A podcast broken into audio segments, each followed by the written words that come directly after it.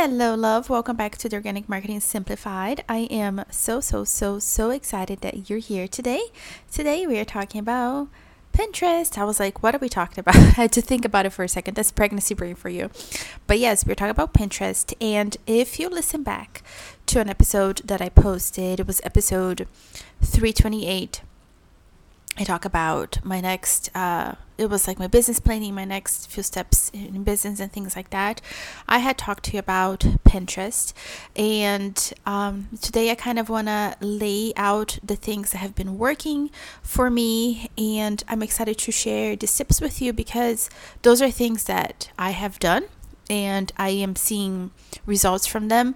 So maybe, you know, if you just want to spice up your business a little bit, or maybe if you're maybe disenchanted with, uh, you know, social media, which hello, who isn't, or it may, maybe you just want to put your effort into a platform that you know will give you a lot of um, return on your investment of time, then Pinterest is for you. Now, a little backstory on Pinterest. I used to love Pinterest back in the day, not so much for pinning. I have never been much of a pinner and somebody who spent a lot of time on Pinterest. Um, that was me back in like, I don't know, maybe 2013. I used to love Pinterest for that. But then I'm like, I don't know. I just, it, it, it's not something I do regularly. You know, it wasn't my thing. But when I started my podcast in 2020, you know, I was doing Pinterest a lot and I loved it. Um, I use Pinterest for other businesses that I have, and Pinterest has always been great. I used to love Pinterest very much up until story pins became a thing. And there was a time where Pinterest used to push story pins a lot. And once that happened, I really did not like the platform anymore because it became, you know, very TikToky, you know, just I didn't enjoy it. Like, guys, I'm a millennial. Like, I do do not enjoy seeing that much video. Like I just literally physically makes me nauseous. So at that point, I decided to pull away from Pinterest. I mean, I actually tried for a little while to to hang out there, and you know, I have a VA who helps me with Pinterest, so it's not like I'm physically doing Pinterest at this point in time. Uh, but I'm like, you know, I don't want to sit here and make short form content because that's not what I'm about, and I I just have a really hard time with, you know, making a really good, juicy piece of content in like 8 to 15 seconds. I just don't like it. I don't enjoy it. So I decided to pull away from Pinterest and just kind of let it do its thing. And I, you know, just had a Pinterest account, but I was not physically on Pinterest. This probably happened. Uh, sometime this year that I, I was just like i'm done with pinterest. I feel like it's just not working for me anymore because i don't want to play the algorithm game because they were really pushing for story pins.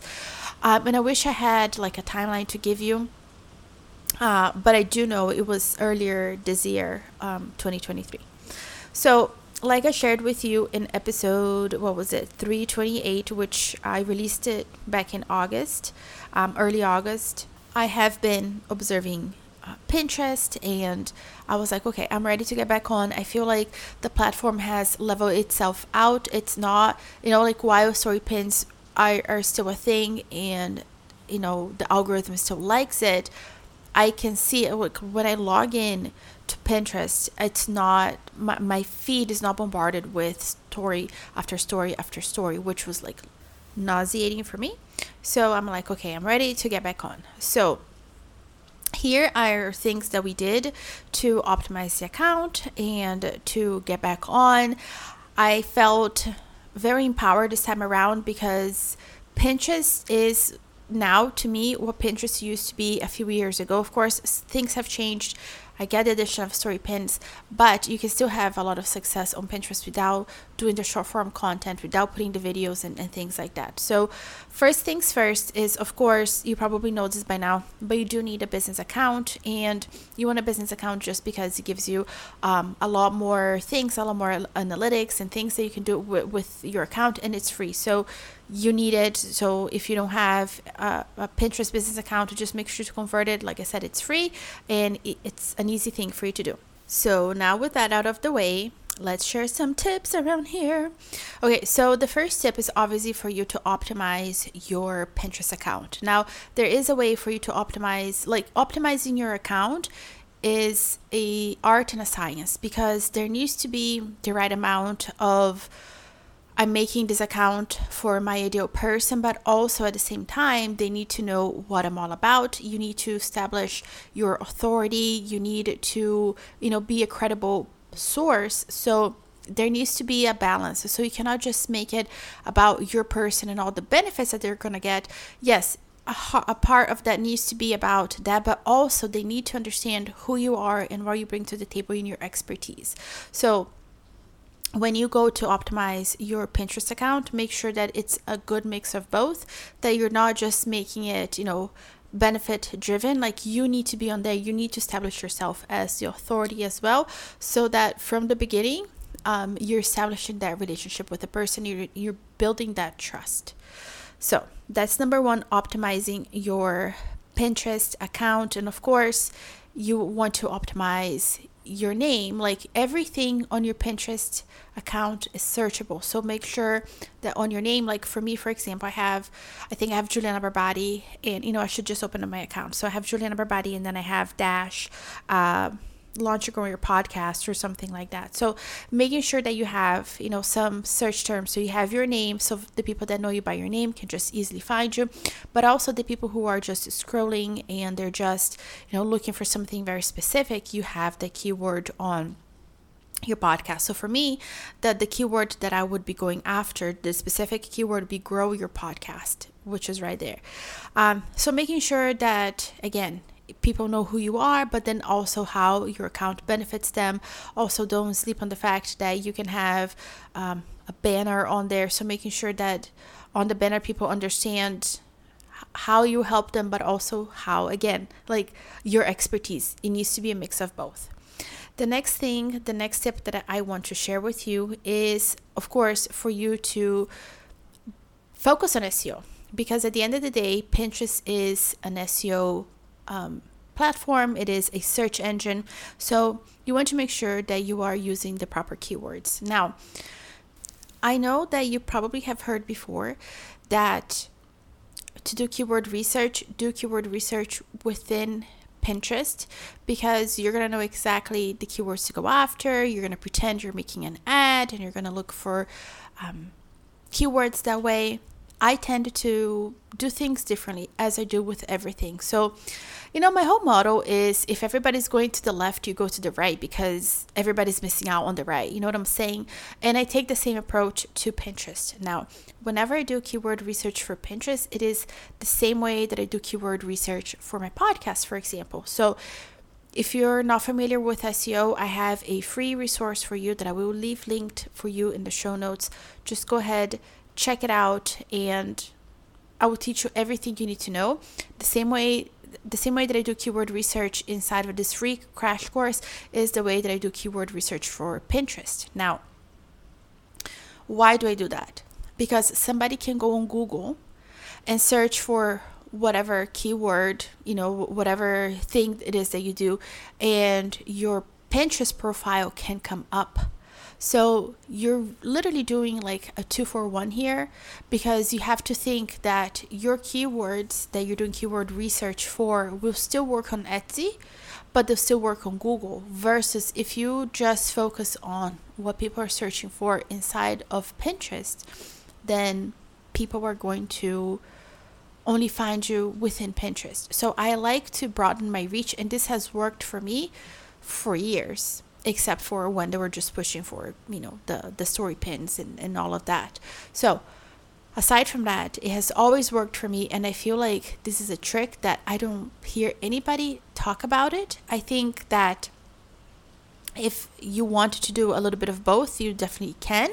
But for me i have always had really good success in doing general keyword research the way that I teach you inside of my free crash course, which again is linked down below, and applying that to Pinterest. I've always had really good success with that, and I just enjoy having a really large bank of keywords that I can use anywhere, anytime on any platform. At the end of the day, Pinterest is a uh, a search engine. I keep forgetting, guys. Like my brain, like my pregnancy brain is like in full mode. But yes, it is a uh, search engine. It is SEO, an SEO driven platform.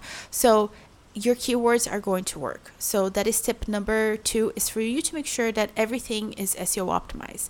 Now, tip number three, let's be more specific about what are you SEO optimizing. So you're obviously optimizing your board names, you're optimizing your title for your pins, and you're putting three to five keywords within your description of your pins. So do not just put keywords in there and walk away. Actually, draft a pin um, description that you can use so that you can really go deep with the keywords and really broaden your reach with your keywords. So the whole thing is is I'd rather you put out like I don't know five pins a week, but make sure that those five pins are really good pins. Everything is SEO optimized, right? Like you have your titles on point and your descriptions is on point, versus you putting out 20 pins and you're just putting them for the sake of putting them. Because at the end of the day, it's gonna take you the same amount of time, but one strategy is going to give you a lot of return, whereas the other strategy you're literally wasting money or not money. Well, you're wasting time, so therefore you're wasting money. So if you're gonna take the time to do Pinterest, do it right. So Pinterest is a search engine, therefore let's SEO optimize everything. So we're gonna put keywords in our title, we're gonna make sure that our descriptions are SEO optimized, and of course we want to make sure that our designs are beautiful, right? Which is step number four. So Pinterest still likes fresh pins. Used to be that you could have, you know, the same pin pinning for like years on end. You could use Tailwind and things like that. It's not like that anymore.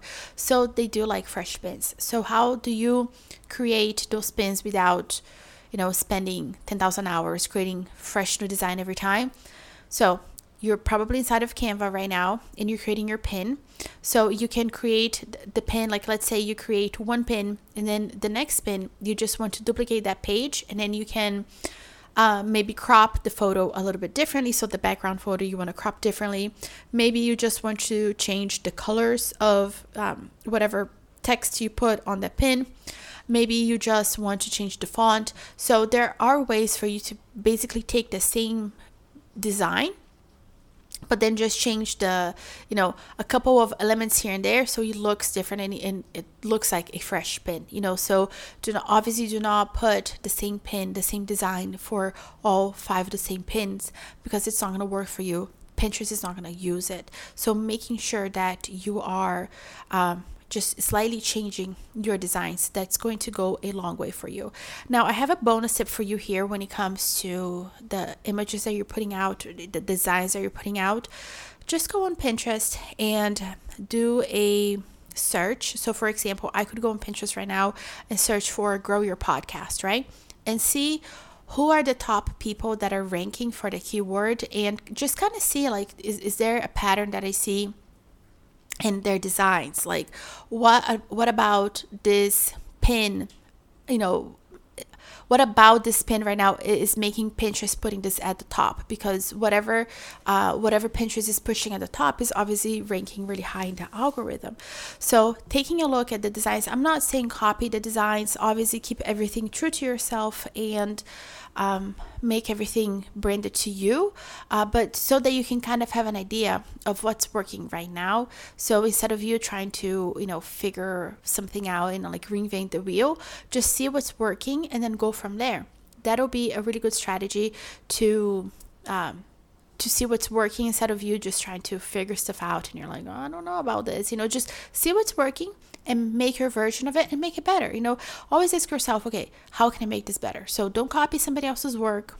Just get some inspiration, be analytical, see what's working, and then create your version of it. Now, my love, in the last episode, I talked about how you can make a $1,000 a month from your podcast, and I gave you three ways for you to do that. One of the ways that I shared was through an Etsy shop. So if you haven't listened to it and you're like, why would I open an Etsy shop? I'm a business coach, whatever, just go back and listen to that episode because trust me when I say that Etsy is a gold mine. And even as a coach, there are many things that you could be selling on Etsy that could be making you a lot of money right now. So Etsy is not just for your handmade products, it's not just for antiques. You can actually sell a lot of things on Etsy. So go back and listen to that episode. And the reason why I'm bringing that up is because next week in the next episode i'm going to be talking about how to grow your etsy shop using uh, your podcast. I was going to say using Pinterest, which you can, but we're going to be focusing on the podcast. And this will also give you some ideas of how this could all work together because if you already have a podcast and you're thinking about this idea of starting an Etsy shop so that you can bring in more traffic and, of course, more income over to your bank account, hello, cha-ching, cha-ching, uh, that's ultimately what we want.